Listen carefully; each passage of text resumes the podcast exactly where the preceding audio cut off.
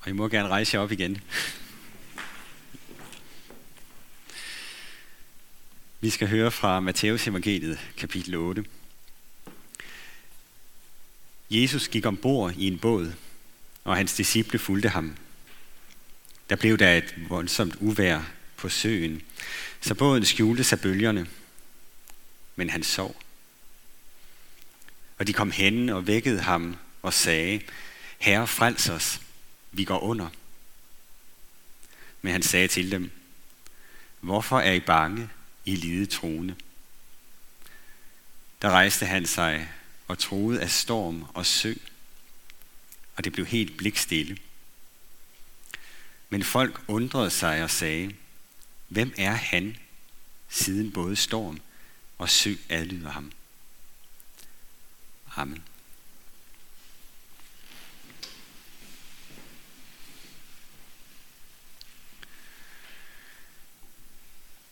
Underet skete.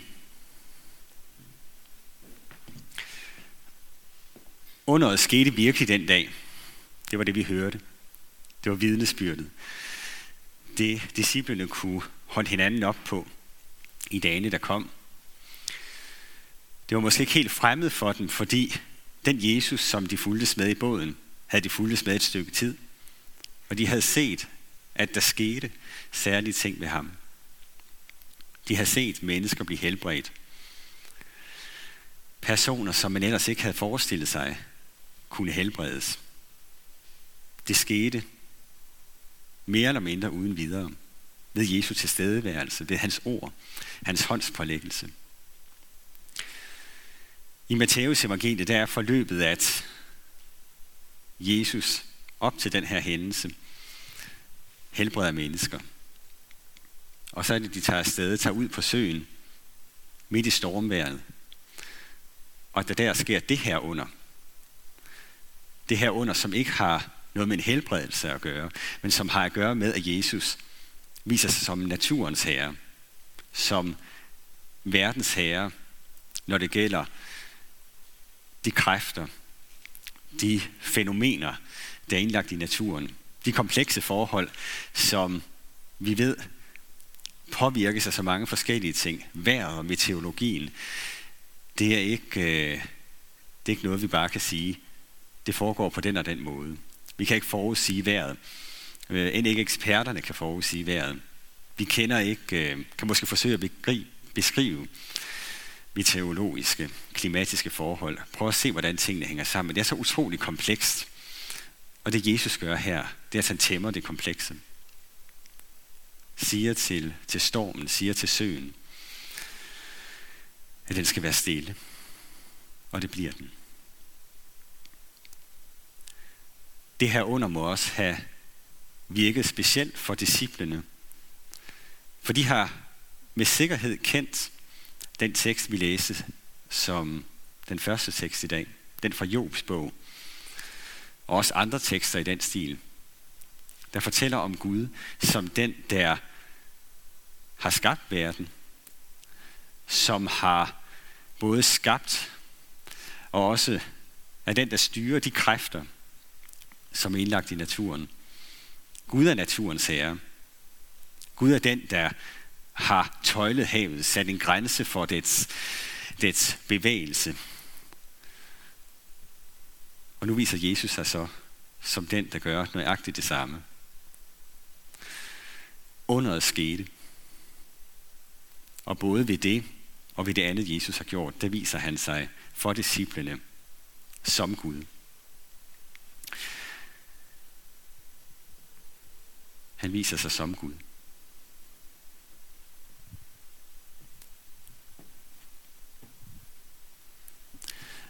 Underet skete,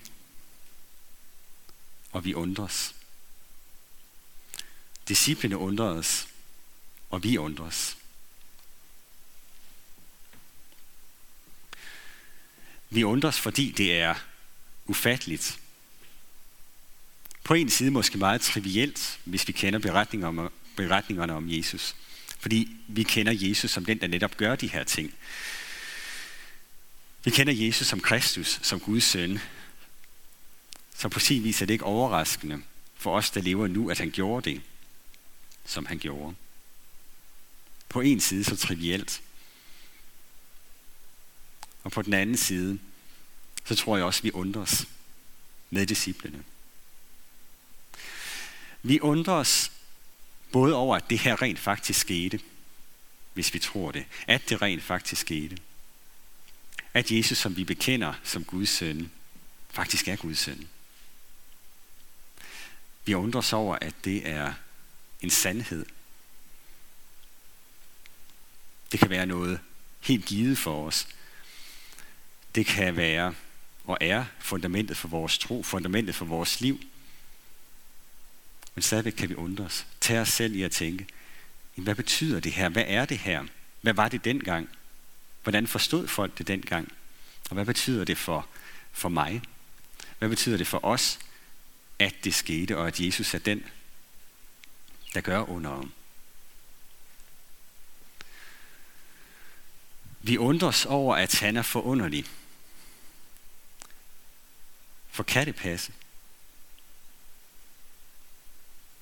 Og hvad betyder det her nu? Hvad betyder det i dag? Den her søndag, hvor vi sidder her til gudstjeneste. Hvad betyder det for mig i mit liv? Hvad vil det sige, at Jesus er forunderlig? Hvad vil det sige, at Jesus er Gud? Griber Jesus ind i mit liv? Er han der? Vi bekender, at han er der. Vi bekender, at han er Guds søn. Hvordan er han det? Hvordan ser vi det?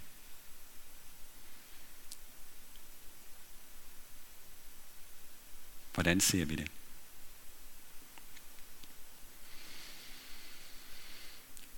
Ser vi det gennem vidnesbyrde fra andre? Ser vi det gennem det, vi selv erfarer og oplever? Gennem Guds ord? Gennem det, at vi kan fejre nadver? Ser vi det i tro? Eller er det hele den her mængde af forskellige erfaringer, forskellige måder, Gud gør sig synlig på. Forskellige elementer, der spiller ind i hver enkelt kristens liv, i hver enkelt kristens dagligdag. Den mængde af ting. Er det ikke der, vi ser? I glemt og i tro. At Jesus er den, som han gav sig til kende for at være for disciplene dengang. Vi undres. Vi får ting vist. Vi møder ting, der kan styrke vores tro. Men jeg tror, at den undren er et, er et, et vilkår for det at være kristen. Vi undrer over den forunderlige. Ting er ikke givet 100%. Ting er ikke givet klippefast. Jo, gennem ordet. Det ord, som gribes i tro. Vi lever i tro. I tro på den forunderlige.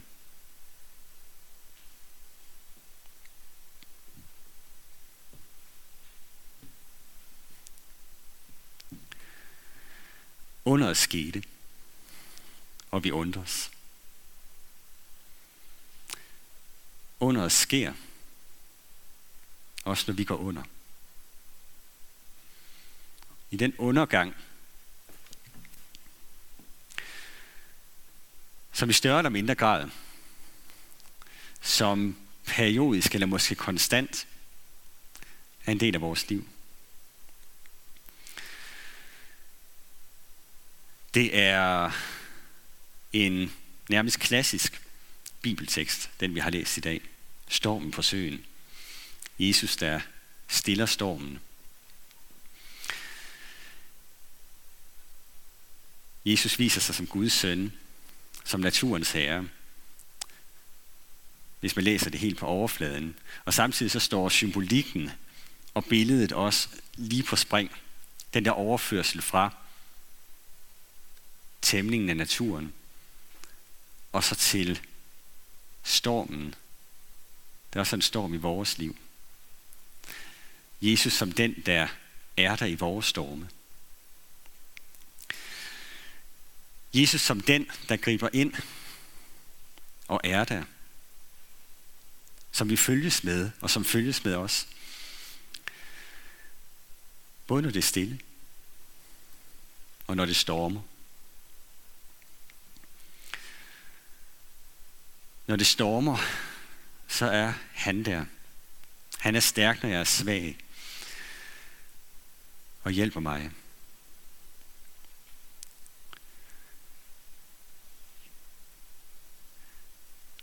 Undergang er så voldsomt et ord. Det at gå under knyttet sammen med noget katastrofalt.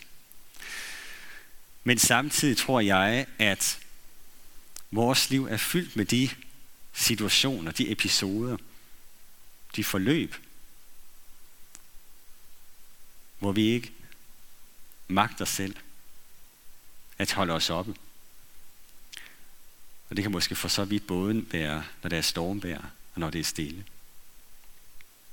Det kan tage sig voldsomt ud. Det kan være mildt. Men er vi ikke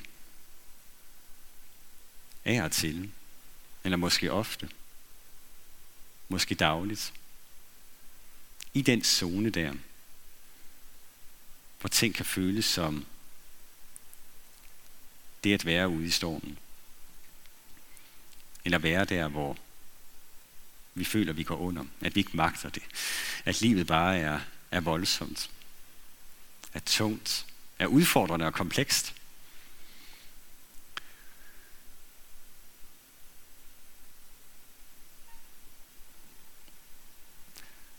Vi undres. Men vi tror også, at Jesus griber ind. Og at han er der, når vi føler, at vi går under. Midt i vores liv, der er naturens herre, også vores herre.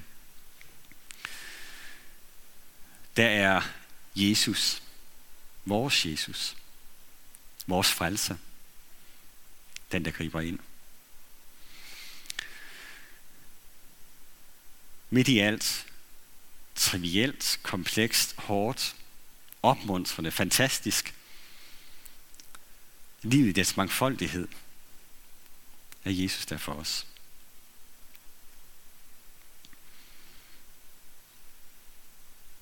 Der er Jesus vores Gud. Jesus er Gud. Når vi skal modtage nadvåren her om kort tid, så er det den Jesus, vi modtager. Den Gud, der kommer nær os. Jesus, vi må følges med. Jesus, der er der midt i stormen. Jesus, der giver sig selv for os. Giver sig selv til os der. Til liv, til redning, til frelse.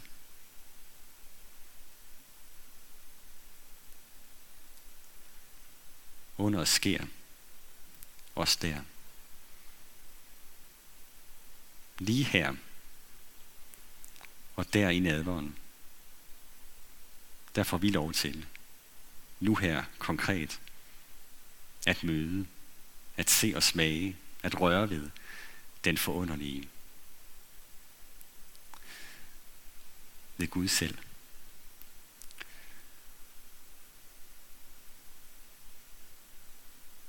Amen. Og lad os bede sammen.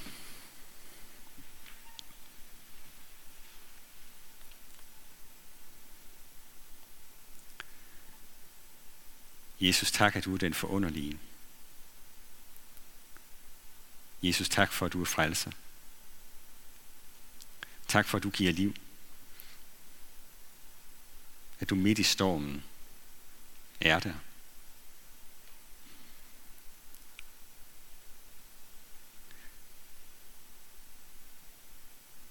Tak for, at vi tilhører dig. Tak for det liv, du lader ske. Det liv, du fremmer. Tak for fællesskabet i aften. Tak for menigheden i Aarhus Bykirke. Og tak for din menighed ud over verden. Tak for din verden. Tak for alt, du skaber. Vi beder om, at folk må se dig. At folk må se dig igennem os. At vi må se dig igennem hinanden. At du vil vise dig for mennesker, så verden ser, hvem du er. Vi beder for fred og retfærdighed. Vi beder for kærlighed mellem mennesker.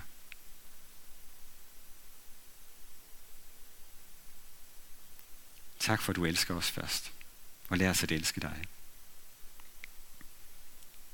Vi beder for vores by, for vores nære miljø, for de relationer, vi indgår i, for de mennesker, vi møder, for den hverdag, som vi er en del af, den hverdag, som er vores.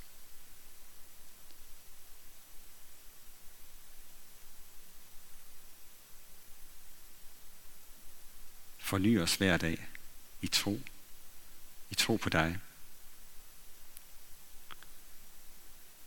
Skab et hjerte i os, der søger dig.